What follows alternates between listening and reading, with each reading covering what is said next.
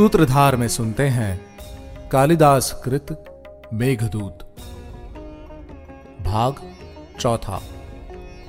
पथ प्रदर्शन।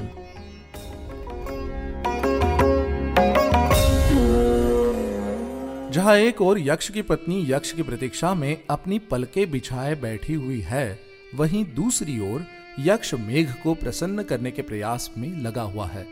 वो कैसे भी करके अपनी पत्नी को अपना संदेश देना चाहता था। जिससे उसकी पत्नी की चिंता समाप्त हो सके और यक्ष का कुशल क्षेम पहुँच सके। मेघ की स्तुति करने के पश्चात यक्ष मेघ को अपना दूत बना लेता है और संदेश भेजने के लिए सबसे पहले मेघ को अलकापुरी तक जाने का और अपना घर ढूँढने का मार्ग बताता है। यक्ष कहता है, हे जलद ओ दूत मेरे, इस पथ की ऐसी झांकी है। सुनो, ध्यान से बात मेरी। अभी उम्र तुम्हारी बाकी है। पहला पड़ाव है आम्रकूट दावानल युक्त पर्वत विशाल। उसकी चोटी पर बैठ वहाँ दहकाना तुम पत की मशाल। फिर आगे चल विंध्य पठार, स्वागत में आस लगाएँगे। और जलते सूरज में अपनी रेवा से प्यास बुझाएँगे। आगे मार्ग बताने को हथिनी सूंड बढ़ाकर ताकी है। हे जलद, वो दूत मेरे इस पथ की ऐसी झांकी है। फिर आगे आएगा दर्शन, केवड़ फूलों से भरा, और विदिशा में लगेगा जैसे कांव देव का नूर झरा। फिर नीच पहाड़ी पर विश्राम तेरी थकान मिटाएगा और उज्जैनी का नगर तुम्हें सतपथ की राह दिखाएगा। तब महाकाल के कर दर्शन, निर्विंध्या से प्यास बुझाना तुम। सूर्योदय होने पर फिर गंभीरा के मार्ग को जाना तुम। देवगिरी की ऊंचाई तो स्कंद भगवान ने आकी है। हे जलद वो दूत मेरे, इस पथ की ऐसी झांकी है। चरमण्यवती का क्षेत्र तुम्हें वीणा की तान सुनाएगा, रंतिदेव के यज्ञ का पुरातन भी भान कराएगा। दशपुर नगर से बढ़कर तुम कुरुभूमि सम्मुख पाओगे, सरस्वती का जल पीकर खुद को जला कर जाओगे। हिमालय की घाटी के कनखल में गंगा धाम बसा। हिमालय पर बैठ तनिक अपनी थोड़ी थकान मिटा। शिव शिवपद की छाप करे विस्मृत, जितनी भी धूल फाकी है। हे जलद वो दूत मेरे, इस पथ की ऐसी झांकी है। कैलाश मिलेगा आगे को, जहाँ रावण अहम भी धूल हुआ। मान सरोवर पाओगे तुम, जहाँ स्वर्ण कमल का फूल हुआ। उसी कैलाश की गोदी में अलकापुरी का राज्य बसा। ऊँचे भवन, ऊँची आभा कण कण में है सौभाग्य बसा। कुबेर महल के उत्तर में गोल द्वार घर दिख जाएगा। उसके आगे का कल्प वृक्ष घर की पहचान बताएगा। तब पास झरोखे के देखोगे, मेरी पत्नी झांकी है। हे जलद वो दूत मेरे, इस पथ की ऐसी झांकी है। इस तरह यक्ष संपूर्ण पथ का प्रदर्शन मेघ के समक्ष कर देता है। परंतु संदेश के विषय में यक्ष चिंतित है क्योंकि उसके पास कहने को बहुत सी बातें हैं। लेकिन मेघ के माध्यम से सभी बातों को कह पाना असंभव है, इसलिए यक्ष एक छोटा सा संदेश अपनी पत्नी के नाम मेघ को बताता है। जब कभी मैं चाँद तकता या मैं तकता आसमां को एक कमी महसूस होती, जैसी होती आसमां को। सैकड़ों झिलमिल सितारे और चंदा पास है पर मेरी यमुना है नहीं, अलकनंदा पास है पर। और रातें हैं अनेकों, दिन नहीं बनता है लेकिन देह बन जाते हैं, कोई मन नहीं बनता है लेकिन। तारे जब होते घरों में, या अमा का वक्त होता जैसे तुम रोती हो, ये आसमां वैसे ही रोता। हो भले, मन में ही मेरे, यानी मेरे मन का भ्रम हो, आसमां जब देखता हूँ तो मुझे लगता कि तुम हो। जब कभी मैं इस धरा को आँख भर कर देखता हूँ, जिस तरह यह मर रही, उस भांति मर कर देखता हूँ। सैकड़ों हैं सुरभियाँ, उत्पल खिले हैं हर दिशा में, छद्म भांति बोध होता, जब देखता असली दशा में। झरने फूटे पटल किंतु लावा अंतपुर फटे है तुम भी ऐसे ही हो हंसती। मन भले पलछिन फटे है, बोझ है जग का परंतु दाननी का भाव है ही कोई ना बनता है सहचर, जाने क्यों निभाव है ही।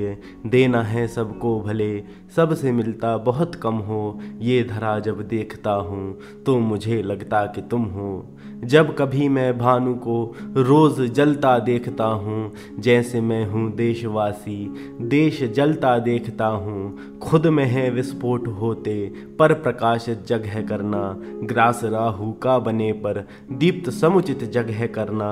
रोज कितने ग्रह भटकते, बस तुम्हारी झलक पाने। आज भी पर एक ही ग्रह को लगे हो तुम रिझाने बुझ नहीं सकती हो, यूँ अंगार लेकर चल रही हो। वैसे हो स्थायी, किंतु ज्वार लेकर चल रही हो। तुमको सिर्फ़ जलना है आता, परिस्थितियाँ सम विषम हो। सूर्य जब मैं देखता हूँ तो मुझे लगता कि तुम हो। जब कभी मैं वायु के झोंकों को अंक धारता हूँ, अपने अंतर प्रमदा के रेखा चित्र उतारता हूँ, तब मुझे महसूस होता, कितनी एकाकी हो तुम। लोग रहते एक क्षण को और चली जाती हो तुम।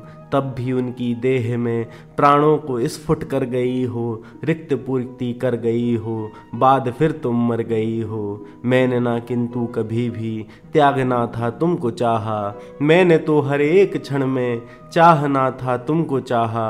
मैं तो बस ये चाहता था, ये कहानी मैं से हम हो। वायु जब मैं देखता हूँ तो मुझे लगता कि तुम हो।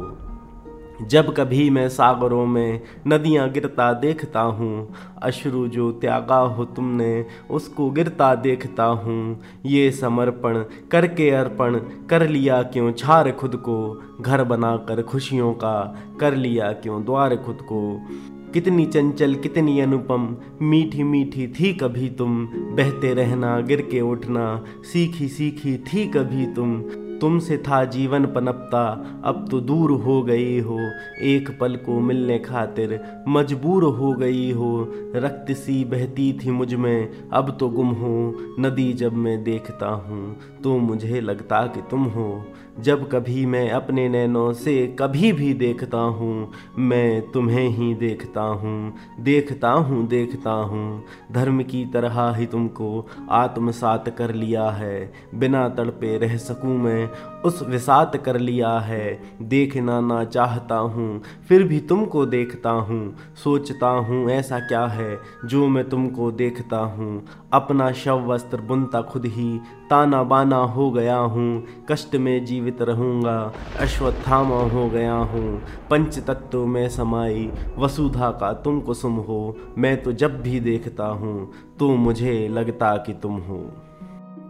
इसके बाद यक्ष आगे कहता है अगर मेरी पत्नी तुमसे डर कर या तुम्हारा रूप देखकर पूरी बात सुने बिना ही जाने लगे तो उसके लिए गर्जना करके वो गीत सुनाना जो मैं उसके रूठने पर गाया करता था।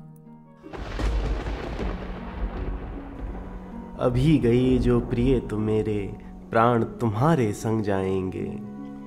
अभी गगन ने स्वीकारा है प्रेम तुम्हारे मेरे मिलन का अभी मिला है सहलाने। मदमस्त सरीखा हाथ पवन का अभी तो मौसम अंगड़ाया है। अभी तो पल भर बात हुई है। अभी तो ठहरा है हार तक्कर। भ्रमित सितारा इस बाल मन का। अभी न जाने की बात बोलो। अभी तो बातें शुरू हुई हैं। हमें निहारते नक्षत्र सारे। तुम्हारे जाते ही तंग जाएँगे। अभी गए जो प्रिय तो मेरे। प्राण तुम्हारे संग जाएँगे। तुम ही तो देखो, तुम्हारे आते ही सब हवाएँ मचल गई हैं। समुंदरों में मिल जाने खातिर हिमानियाँ भी पिघल गई हैं। ऋतु बनाई है जो ये तुमने, तुम ही इसी की रथी बनी हो। तुम्हारी खातिर ये शेष ऋतुएँ भी अपनी राहें बदल गई हैं। यही मिलन के हैं साक्ष्य सारे, यही समय का विचार भी है। अभी रुकी तो समय के कोरे पृष्ठ सारे भी रंग जाएँगे। अभी गई जो प्रिय तो मेरे, प्राण तुम्हारे संग जाएँगे। अभी ही मौन मुखर हुआ है, अभी तो इसको ये धुन मिली है, अभी अभी तो समय ने आकर हमारी खातिर घड़ी सिली है। निहारो अपने चारों तरफ़ तो सुनो कि दिल का जो राग है ये, अभी अभी तो प्रेम की हमारे भीनी भीनी पुरवा चली है। अभी तो सपनों ने शादी की है, अभी तो आँखें खुली हुई हैं, अभी गई तो प्रसाद सपनों के हमारे हो भंग जाएँगे। अभी गई जो प्रिय तो मेरे, प्राण तुम्हारे संग जाएँगे। यक्ष आगे बताता है यदि तुम मेरी पत्नी से इतना कह दोगे तो वो समझ जाएगी कि मैं यहाँ कुशल क्षेम से हूँ और प्रतिपल उसे याद करता हूँ। किसी और स्त्री का विचार भी मेरे मन में नहीं आता। इतना कहकर यक्ष मेघ को अपना दूत बनाकर भेज देता है। क्या मेघ यक्ष की पत्नी को संदेश पहुँचा पाएगा? क्या यक्ष की पत्नी मेघ की गर्जना से यक्ष का संदेश सही ढंग से समझ पाएगी? जानने के लिए सूत्रधार प्रस्तुत मेघदूत की श्रृंखला में जुड़े रहे।